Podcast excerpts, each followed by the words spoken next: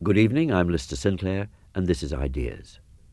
Tonight's program, History and the New Age, was originally broadcast in 1984.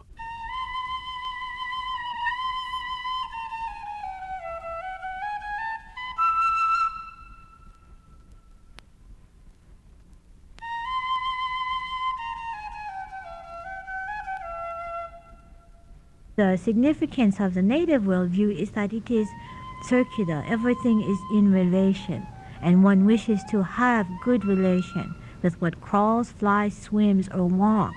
And the difference in Judeo-Christian consciousness is the idea of domination, dominion over the earth, dominion over other people.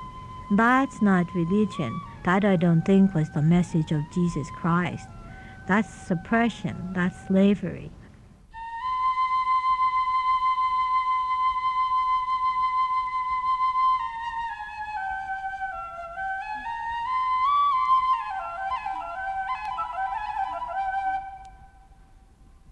If we are ever to outlive the trauma of history, the anthropologist Stanley Diamond once wrote, I believe it can only be through the resolution of the primitive civilized conflict in our society and in ourselves. Today, inspired by the astronaut's image of the mysterious blue-green Earth floating miraculously in space, humanity stands poised on the threshold of a new awareness of itself as a single planetary species. And yet we cannot realize this dream as anything more than a new and probably terminal phase in the domination of the Earth without first overcoming the dichotomy Diamond describes. To take the step to a planetary culture, the technological civilization which produced those epochal first sense impressions of the planet as a whole must first recapture its lost consciousness of the earth as a living being. And it is in pre-civilized societies above all that this consciousness is to be found as we uh, increasingly look to, to this for uh, answers to our contemporary uh, questions, uh, there is a danger of uh, romanticizing this and uh, simplifying it. But if one reads into these traditions in the deepest possible level, one finds a very rigorous, uh, you might say, metaphysic of nature that comes out. I think we desperately need something of that sort today. Tonight on Ideas, we present the recovery of the primitive the second program in our series on history and the New Age. The series is written and presented by David Cayley. On one of his visits to England, Mohandas Gandhi was asked what he thought of British civilization. Gandhi paused, then smiled and replied, You know, I don't think it would be such a bad idea. The word civilization, like its presumed opposite, primitive, is a troublesome term. Literally, it refers simply to the condition of life in civil societies governed by law, while primitive refers to stateless peoples still governed by the concrete realities of custom and kinship. But during the expansive phase of Western colonialism, both terms acquired another set of more loaded meanings. The primitive, which etymologically means only original or existing from the beginning, took on a connotation of crudeness and inferiority, while civilization came to seem the inevitable apex of human evolution. From our present standpoint, these interpretations are clearly faulty. As we face the starkly presented alternatives of planetary culture or planetary annihilation, I think it now has to be recognized that humanity has known only one truly successful adaptation in its life on this planet, and that is the original one, which we call primitive. Over the course of the last 6,000 years, civilizations have come and gone, but none has produced a stable adaptation to its environment. Invariably, they have ended in the exhaustion of the biological resources, including the human beings, on which they depended. Today, this same process is again reaching a final, convulsive climax. Only now, for the first time, its scope is planetary. It is clear, therefore, that if we are to survive, we will need to reinterpret the primitive, not just as a phase in humanity's evolution, but as an existential aspect of our own being. Richard Lee is an anthropologist at the University of Toronto. He has lived in and written about the society of the Kung of southern Africa, a hunter gatherer people who have only recently become subject to significant external influences. Some months ago, I was at a conference on the topic of interstellar migration. And I had to ask myself the question what possible relevance would a study of the Kung have for people who are planning to colonize space? And I came up with the following idea, and that is that the distance between stars is very long, and technology requires that small groups of people will be going on very long, even multi generational voyages if the human species is to colonize these other places. And in some sense, I saw an analogy between the long voyage of our ancestors uh, through the Pleistocene in small groups, in fairly isolated small groups, and this future situation.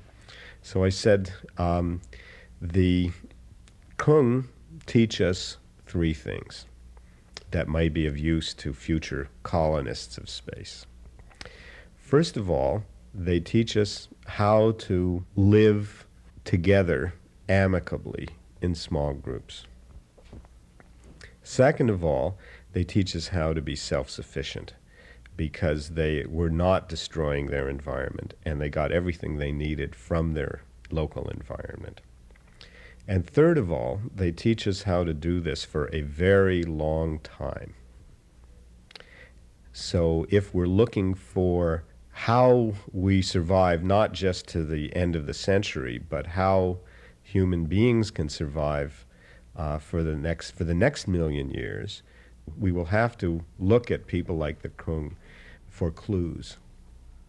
Richard Lee has been part of a movement in anthropology which in recent years has transformed the image of the hunting and gathering people who still show us something of the original human adaptation. A milestone in this movement was the publication in 1966 of Marshall Sahlins' book Stone Age Economics. Sahlins argued that the cult of progress had obscured the congeniality of a way of life in which people may have worked less and enjoyed themselves more than we do today. Having equipped the hunter with bourgeois impulses and Paleolithic tools, he wrote, we judge his situation hopeless in advance. As an alternative, he proposed the memorable phrase, the original affluent society. Richard Lee. The big contribution of Sahlins in coining the phrase the original affluent society was to challenge a basic notion of classical and neoclassical economics that the world is based on scarcity and that the whole of human history can be seen as a struggle from scarcity to abundance. And um, this is closely related to the ethic of progress, which is one of our inheritances of 19th century political economy.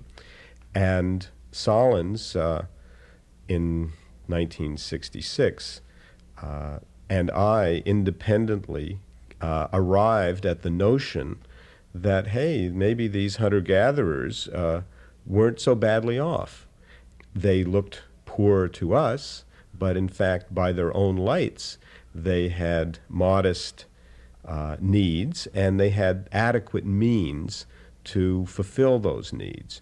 So, by the definition of uh, affluence as being uh, having means adequate to meet your needs, the Kung and people like them would be affluent. And I think this does pose a challenge to many uh, kinds of uh, economic theory, including Marxist economics. Marxist uh, economists were just as committed to the view that the life in the state of nature was nasty, brutish, and short uh, as uh, bourgeois economists. Because you see, if you take away this notion of scarcity, then what possible reason would people have for changing? There's a whole view of human nature that life was so terrible in the Pleistocene that um, people just fell upon agriculture as a way out of all their difficulties. We now feel that uh, agriculture was backed into by marginal people who could not maintain a full hunting and gathering way of life and faced the threat of starvation. And the first experiments with agriculture seemed to be not in the uh, center of culture areas, but on the peripheries uh, where people were perhaps pushed to those peripheries by population pressure and found themselves in a marginal environment and then began these first experiments uh, more or less as a way of staying in the game as hunter gatherers. For me, the significance of what Richard Lee is saying here lies in the idea that people did not give up a hunting and gathering way of life because they were dissatisfied with it. The point has been made in a somewhat broader context by Stanley Diamond, who suggests that no primitive society has ever willingly given up its way of life. Change has always come by conquest or by the kind of environmental pressures Richard Lee describes. Let me say categorically I do not believe that there's any inherent tendency in human beings or in human nature to change. And I think the archaeological record proves this because we l- lived as human beings for 70 or 80 percent of our history as hunter gatherers. And change was microscopically slow, uh, glacially slow in, uh, by comparison with today's standards. Tool traditions lasted 50,000 years or more. Yet these people were human. So I don't think that there's any basis for saying that the impetus for change comes from within or comes from human nature. Uh, I do think that the impetus for change transforms itself with the origin of agriculture, which is basically an unstable adaptation that uh, constantly is disequilibrating and constantly requires uh, new solutions and uh, to new problems. Whereas early agriculturalists lived at population densities of one person per square mile, we now live in certain agricultural areas at densities of 1,000 people per square mile, supported on the same square mile of land. This indicates a pretty considerable uh, capacity for change in productive strategies. But all that population growth, all that technical change cannot be achieved except at the cost of enormous social and political developments. So the state, classes, uh, social inequality, all are products of this evolutionary dynamic. The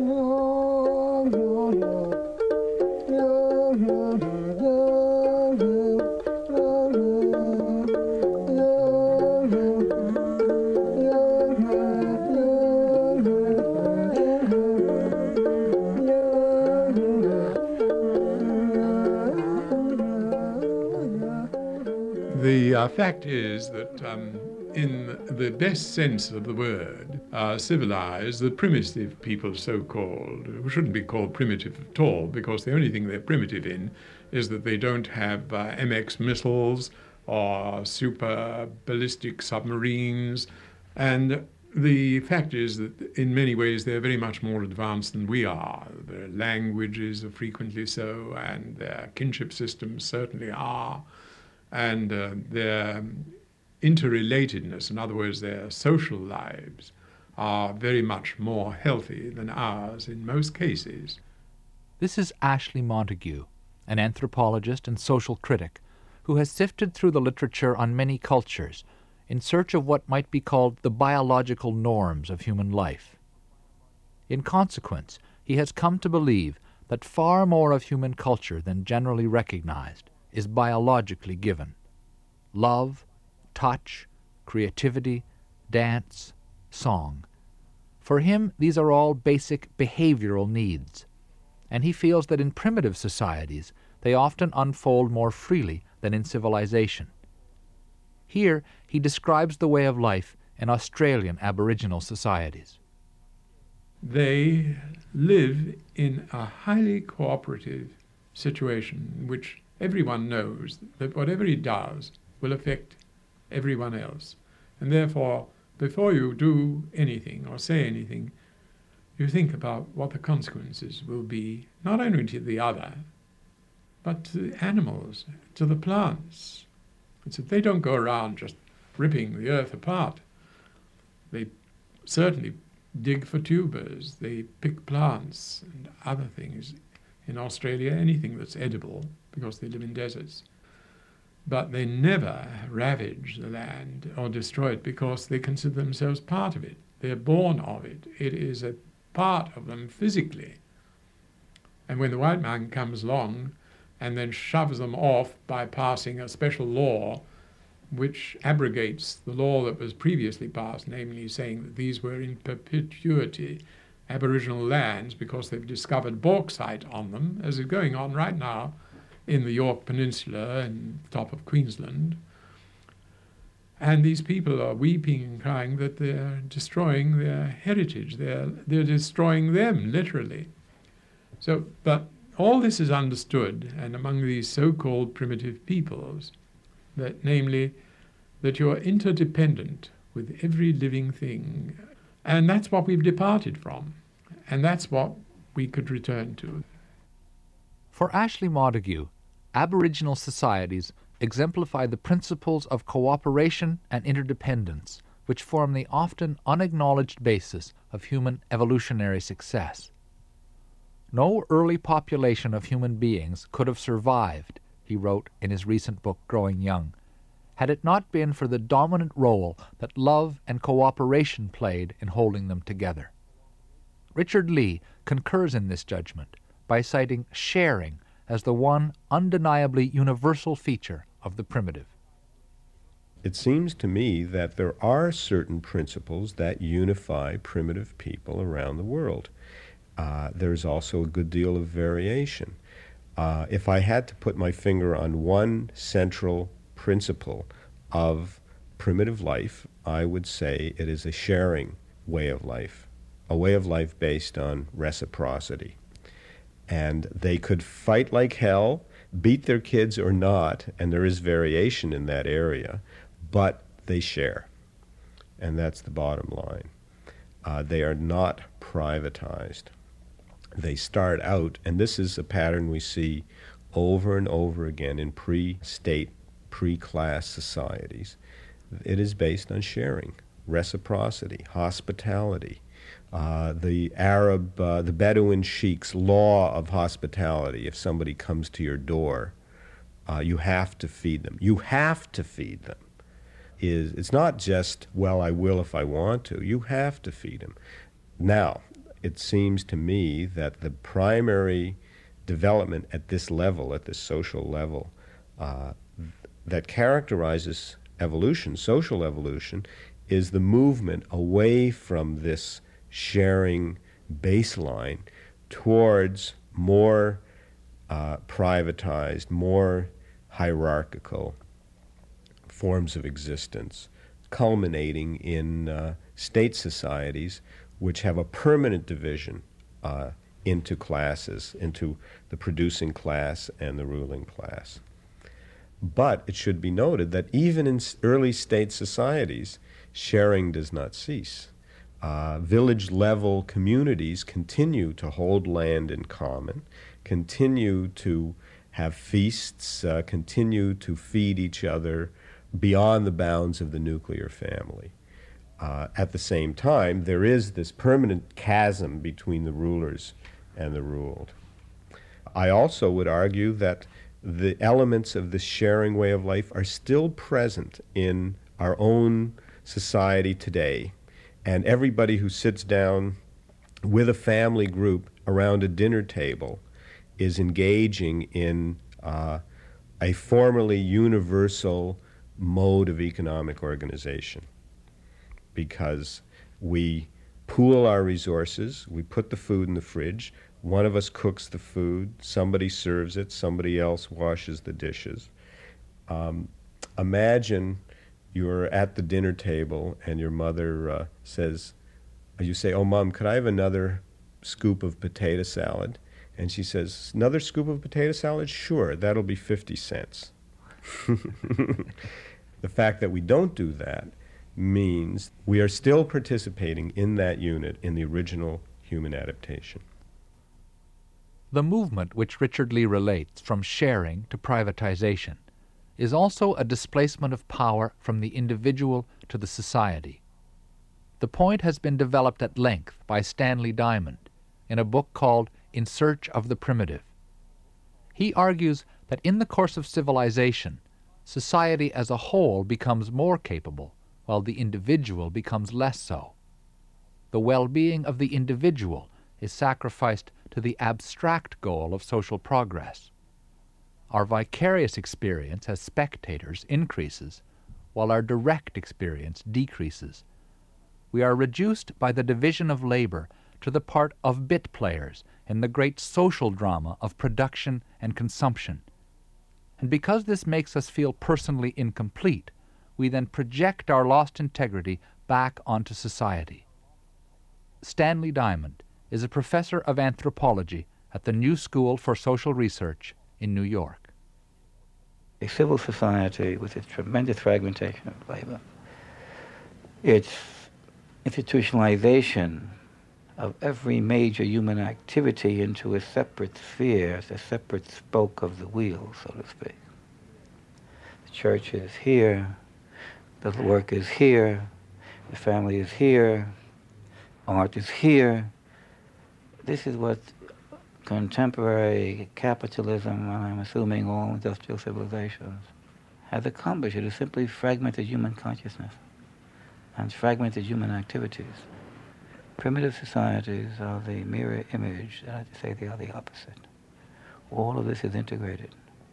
There are no people who are great poets or great artists towering above the rest. They're all artists. They're all poets.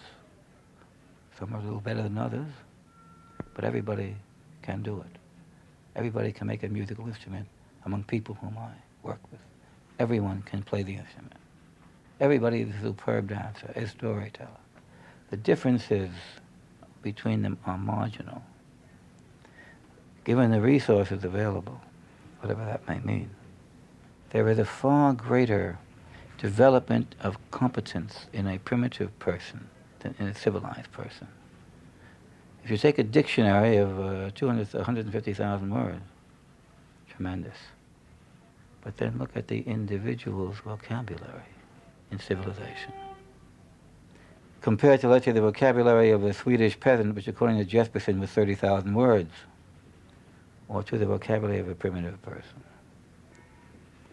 The whole thrust of language is different. Words have, before they have anything else, a word is like an a thing, nothing that you deal with lightly. This more generalized competence in primitive societies is a result of the unrestricted access of the young to the social life and technical skills of their society. Children learn what to do by watching it done. They experience themselves at the outset as an accepted part of their society, not as a burdensome problem for which institutional solutions need to be devised if you people are reared in that kind of dense personal network, they grow up to be effective, instrumental, and to attain effective, instrumental, and cognitive levels which are extremely high.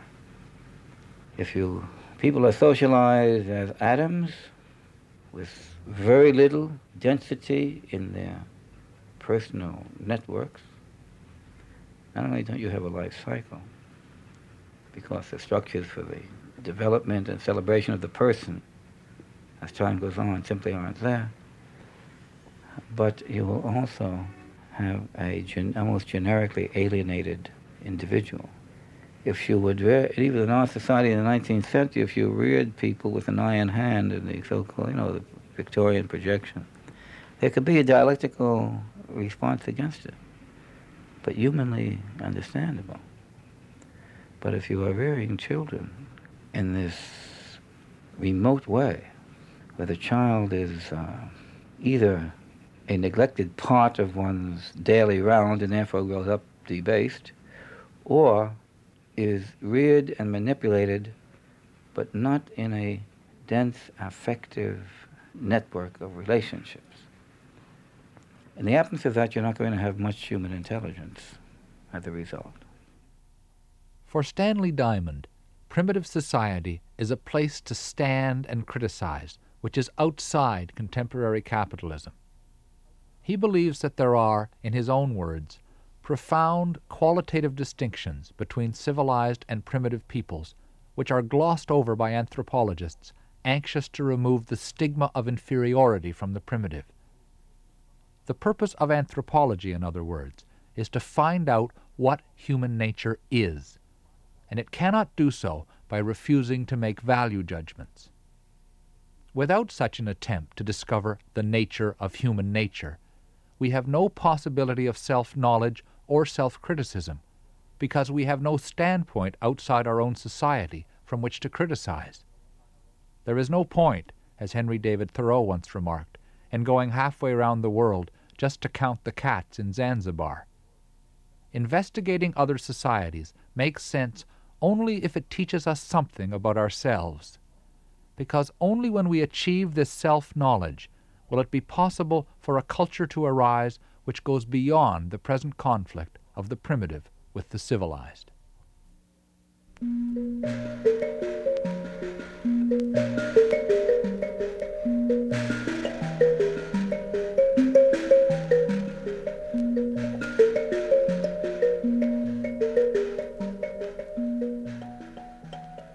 No North American Indian language is there a separate word for either religion or art.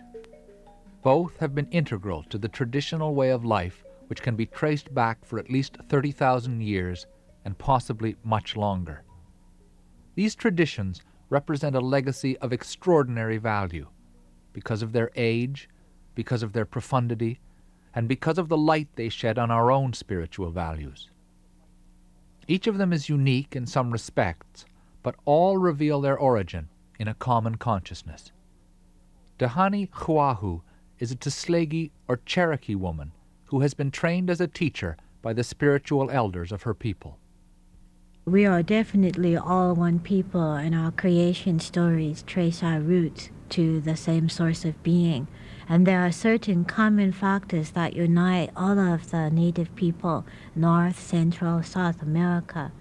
That is the respect for the cycles of season changes, uh, the individual spiritual responsibility to family, clan, nation, and the land, and certain ceremonies that are common among all the people. That is the smoke offering, the greeting, and the giving thanks from the sun, and the, the group meeting, the fasting of the whole clan or nation for the benefit of the earth.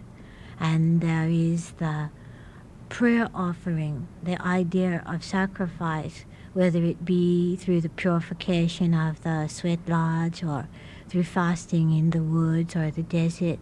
These are common factors in all of the native people that at some point each individual, each clan, each nation returns the gift of life, returns the thankfulness to the earth and the universe through the act of prayer offering, through the act of purification, so that the people can be in good relation with one another and the elements of the land.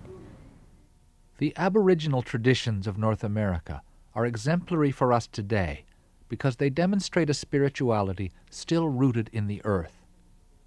In the great world religions, which still provide the dominant, if sometimes unconscious, myths of contemporary civilization, there is often a world denying tendency.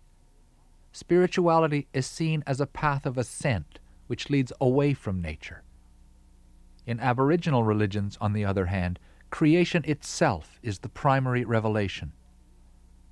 Joseph Brown is the author of The Spiritual Legacy of the American Indian and a professor of cultural anthropology and the history of religions at the University of Montana. To me, the, uh, the great distinction and also the, the great uh, lesson for us today, which can come out of uh, these primal uh, traditions represented here by Native American traditions, perhaps is the uh, interrelationship with the world of the natural environment. Uh, it is integrated into all their beliefs and rites and ceremonies in a remarkable way. And indeed, one could say that uh, all the uh, elements of the environment uh, a kind of theology for the people uh, everything in the world of existence uh, has a message to communicate to us if man would but enter into relationship with the animal beings or with the growing things of the earth and so so so on. Uh, this is something it seems to me that uh, the historical uh, religions have quite lost sight of. There is also great danger here, of course, as we uh, increasingly look to, to this for answers to our contemporary uh, questions, uh, there is a danger of uh, romanticizing this and uh, simplifying it and, and so on. But if one reads into these uh, traditions in the deepest possible level, one finds a very rigorous, uh, you might say, metaphysic of nature that comes out. I think we desperately need something of that sort today. In his book, The Spiritual Legacy of the American Indian, Joseph Brown has demonstrated that native spiritualities are often more subtle and complex than Christians have usually appreciated. Something of this can be glimpsed in the creation myth of the Tsalagi people, recounted here by Dhyani Ywahoo. The feminine energy in the void, in the light, the lighted void, was looking above and found a hole, and she was looking through that hole and she fell down. Now there was an existing earth, yet there was not the fire of individuated mind, but there were creatures here that had feeling, but not yet the ability of clear thought and clear action. They only responded to their feeling, and hence that world was very watery, no real firmament. So many creatures saw this spinning light coming down to the earth, and they felt, oh, someone is coming. Something great is going to happen. We must find a landing place because it was all mud and water. Many creatures tried to go down to the bottom of the water to find firmament. Only one succeeded. It was the muskrat. It found the firmament and brought it up and placed it upon the turtle's back, and then the land became solid. So we say this is Turtle Island. And that was the first coming of the individuated mind, the clarity of mind, the clarity of all creation and creative power from the idea manifesting as form with this mother's landing, and all things come from her. It should be said of this myth that it is not merely a fantastic story of what happened once in the past. Rather, it is a story of what is always happening it is the closest approach the mind can make to what is ultimately a mystery. Myth analyzed ceases to be myth. It describes the outer limit of what can be told in words. The rest is silence. Myth arises from what Dhyani Ywahoo calls direct apperception of the quality of thought. It is mind, as it were, caught in the act, a story about creation which itself is creation. Direct apperception of the quality of thought is probably very unique to the native worldview and perhaps the Oriental worldview. I find that they also have circular vision. From the realm of Ongawi, that is the realm of ideal form, that is the land of light, we existed as like angels, Adawi, uh, from that realm, we came to earth. Uh, because looking, thinking, oh, it is beautiful to shape. So the ideal realm, it still exists, and we are connected with it in mind. Problem is, many people have become caught in the material form, the things that our ideas have created, and forgotten to recall that those ideas are ideas. This table was a thought before it was built. So it is with our world today. We say in the beginning it was empty, it was a great mystery. In some of the Algonquin languages, Wahoo, it means great mystery. Oh, so a mystery, it is what you cannot see, what you cannot taste. It is something beyond form. And from that formless realm there came forth light, and it is sound. And that was the beginning of creation. And three principles will, clear intention, wisdom, which sees the equilibrium of things by examining itself, and active building intelligence. Those are the three creative fires that brings forth the world as we know it. Even the void of space is composed or built through those combining forces of mind. So this was very clear to our eyes when we sat in ceremony. You could look in the fire and you could see the very process of the cosmos formation and know, oh, that is so. And you can see that it is continuing to expand. And very soon it will reach the place of stillness and quiet.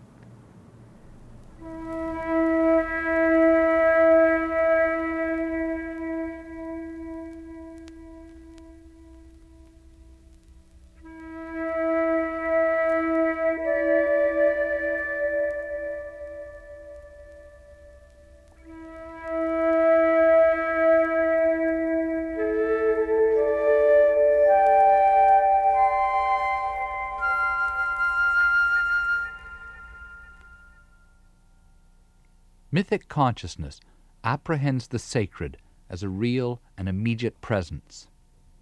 Nature is understood symbolically as a living text which continuously recounts the story of its own creation. And as Joseph Brown points out, this is a very different understanding of the meaning of symbols than is present in our own more prosaic consciousness. It seems to me that when uh, in our culture we talk of uh, symbols, there is not this, uh, the, the understanding is not of this one to one kind of relationship. But uh, as long as we agree on what the symbol refers to, then we can communicate through language, or which is symbolic, or through art forms, or, or whatever. Whereas we have a different perspective, it seems to me, in the primal traditions, whether it's Native American or any of any, with any primal uh, peoples, an understanding of the form, whether it is the spoken word or whether it is a form of nature, in a special way in which the principle is, is always there. For example, in terms of language, uh, if in Lakota one speaks of Wanbeligaleshka, the eagle, in their experience, in that name is the power, the sacred power of that being. And so it is across their whole vocabulary. I might get in trouble with BIA, but uh, I used to shoot eagles for the old people. They wanted the feathers. And one day Black Elk said to me, uh, You should not shoot the eagle because you are shooting at myself. He, of course, had had intense vision experiences of the eagle, and that, uh, that led to this uh, sort of identification, spiritual identification with the, with the being. It's that quality of understanding uh, phenomena that I've been trying to get at. It's not easy. Black Elk, whom Joseph Brown refers to here, was a sage of the Lakota Sioux. His attitude towards the eagle reflects the recognition of animals as, in effect, other persons. Many native creation myths, like the one we heard earlier, recognize animals as being themselves creative powers. This is very different than our own hierarchical view, which sees animals as inferior beings, and therefore subject to unlimited exploitation. Ashley Montagu. Our attitudes toward animals are merely our extension of our attitudes toward other people, uh, toward other races. I mean, our attitudes toward the, the attitudes of many so called very decent men who are scientists, but who, uh, in the name of reason, are going for extended rationalizations about animals as um, serving the needs of human beings. In other words, in the name of humanity, they commit great cruelties upon other living things without being conscious of the fact they're doing so. They've become so habituated to their rationalizations, which say, well, in the name of humanity, we must be cruel in order to be kind. Well, this is, of course, a specious argument, hasn't got a leg to stand upon. Uh, we are not superior to nature, we are a part of nature. Even though it tells us in the book of Genesis to multiply and increase and become dominant over the animals on the earth and all things that creep and all fishes in the water, we are not dominant. We have made the mistake of identifying difference with inferiority. The justification for the slaughter of animals in scientific research is an example of the kind of abstract thinking which is endemic to civilization. It reaches a kind of mad apotheosis in the metaphysics of nuclear deterrence, by which we jeopardize all of creation in order to save it. Rather than respecting the living reality of the world around us, we worship ideas. Joseph Campbell is the author of a number of classic works on world mythologies. There's a, uh, a saying that uh, Ramakrishna, this really great teacher of the 19th century, let go when a, a woman came to him and said, Master, I don't love God. You see, for her, God was an idea. And who can love an idea? And for most of us, what's presented to us as God is an idea. Uh, and so Ramakrishna said to her, is there nothing in the world that you love? And she said, Yes, I love my little nephew. And he said, There he is. So it's in the relationship, the notion that the God presence was confined to Christ, uh, the, which the Christians have, deprives you of recognizing it in your friends. And the mystery of eating a meal. Look what you're doing. Some animal has given his life for you. And uh, you, you thank God up there, your idea of God, instead of thanking the animal. The, the whole relationship, the whole mystery of relationships is wiped out when you short circuit it with an idea like that that really has no inward uh, application for you. This reverence for the immediately present, of which Joseph Campbell speaks, is virtually the distinguishing feature of Aboriginal traditions. Moreover, these traditions embody a kind of psychological pragmatism which is frequently lacking in religions of transcendence. The prime exemplar of this ability to recognize and respect our inevitable ambivalence is the so called trickster figure, Stanley Diamond. There are limits to human identity and achievement. As among the California Indians, for example, the Wintun in particular, there was a winter festival. That was the most important ritual of the people. The young man who was initiated, achieving a mature status. The trickster in this winter festival of the Wintun marches backwards in front of the initiate and he burlesques everything which the makes a parody. He's a clown. The reversal. A very weak echo of this is in our circuses where a clown may be trying to walk a, high, a wire which is very low, a foot off the ground, when the guy is about to or is already doing the other thing 60 feet in the air. You see? We see the upper and the lower limits of the human possibility. Now, the Wintun, in their most serious, gravest ceremony, are still able to have in their own minds the limits of human identity or at the um, at some of the uh, religious ceremonies of the uh, Zuni Indians, the Pueblo Indians in general. You have the priest and you have the trickster standing right next to him.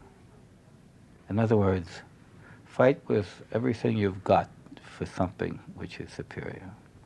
Believe in it. Hope for it. But if it doesn't happen, Don't get depressed. The laughter of the trickster is God's laughter.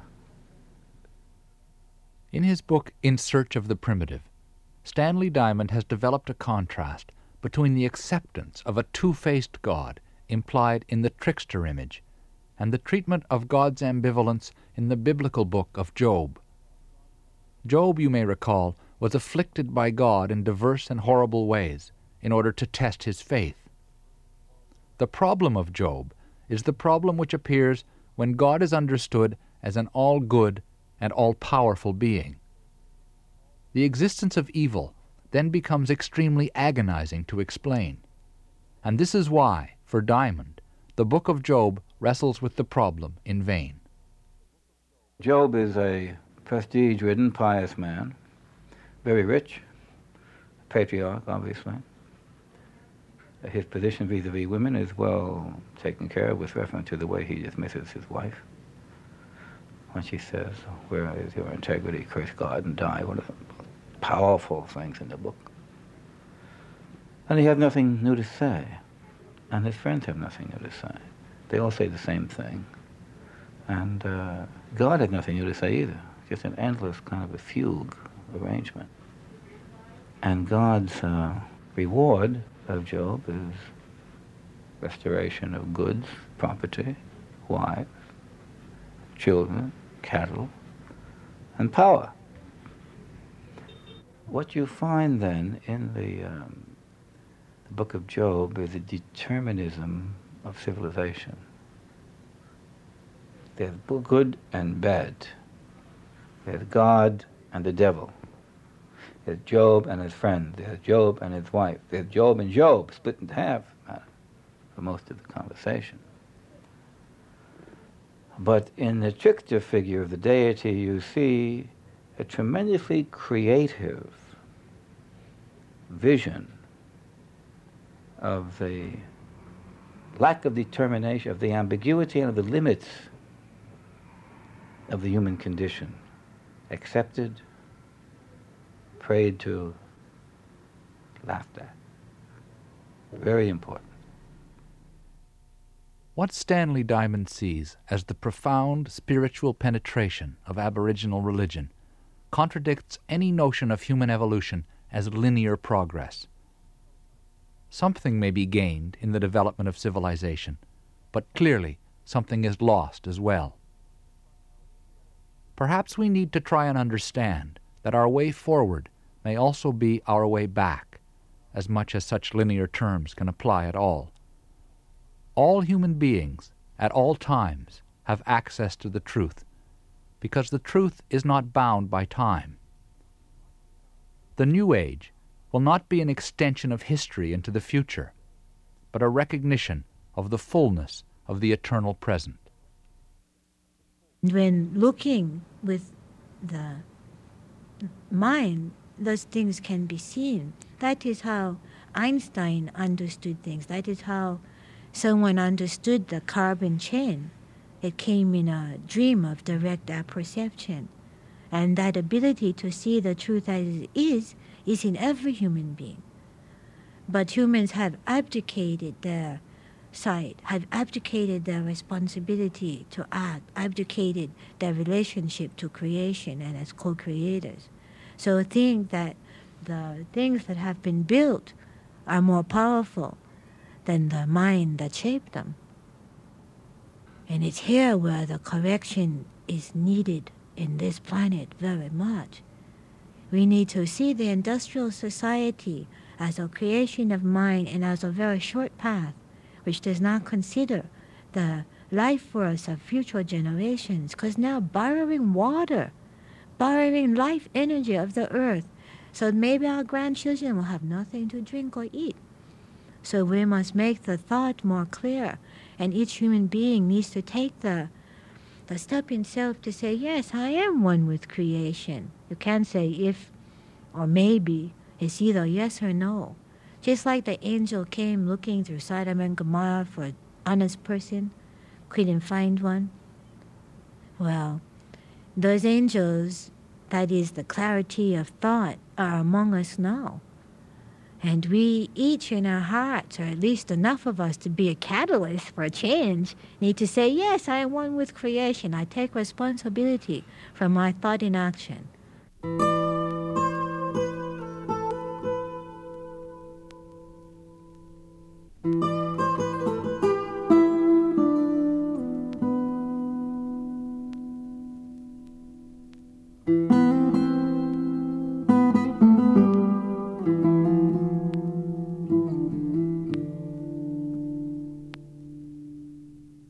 Heart has been very much hurt, and my father, he cries when we have meetings.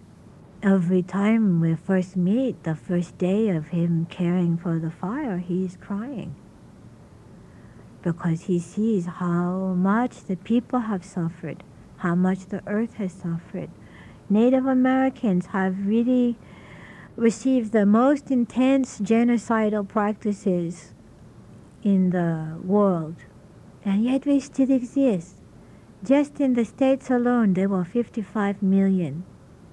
Now there are but 1.5 million. Yet we exist, and our voice is very clear, and others around the world begin to recognize oh, yes, there is truth in the fact that the earth is alive. Where does this will to live under such adversity? And how do people maintain their dignity come from? It comes from the direct perception of our purpose. We know we are here as caretakers of the earth.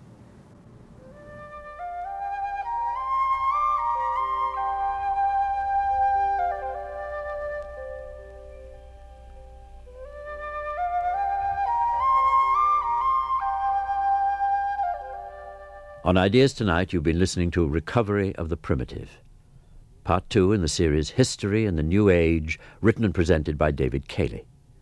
Tonight's program was produced by Damiano Pietropaolo, with assistance from Alison Moss and technical operations by Colleen Veach. A list of books and articles on the themes covered in this series is available, and to get your free copy, write to us at Ideas, Box 500, Station A, Toronto M5W 1E6. And printed transcripts of the four programs in this series are also available. Send a check or money order for $5 to CBC Enterprises, Box 500, Station A, Toronto M5W 1E6. Join me next week at the same time for the third program in this series, History and the Unconscious.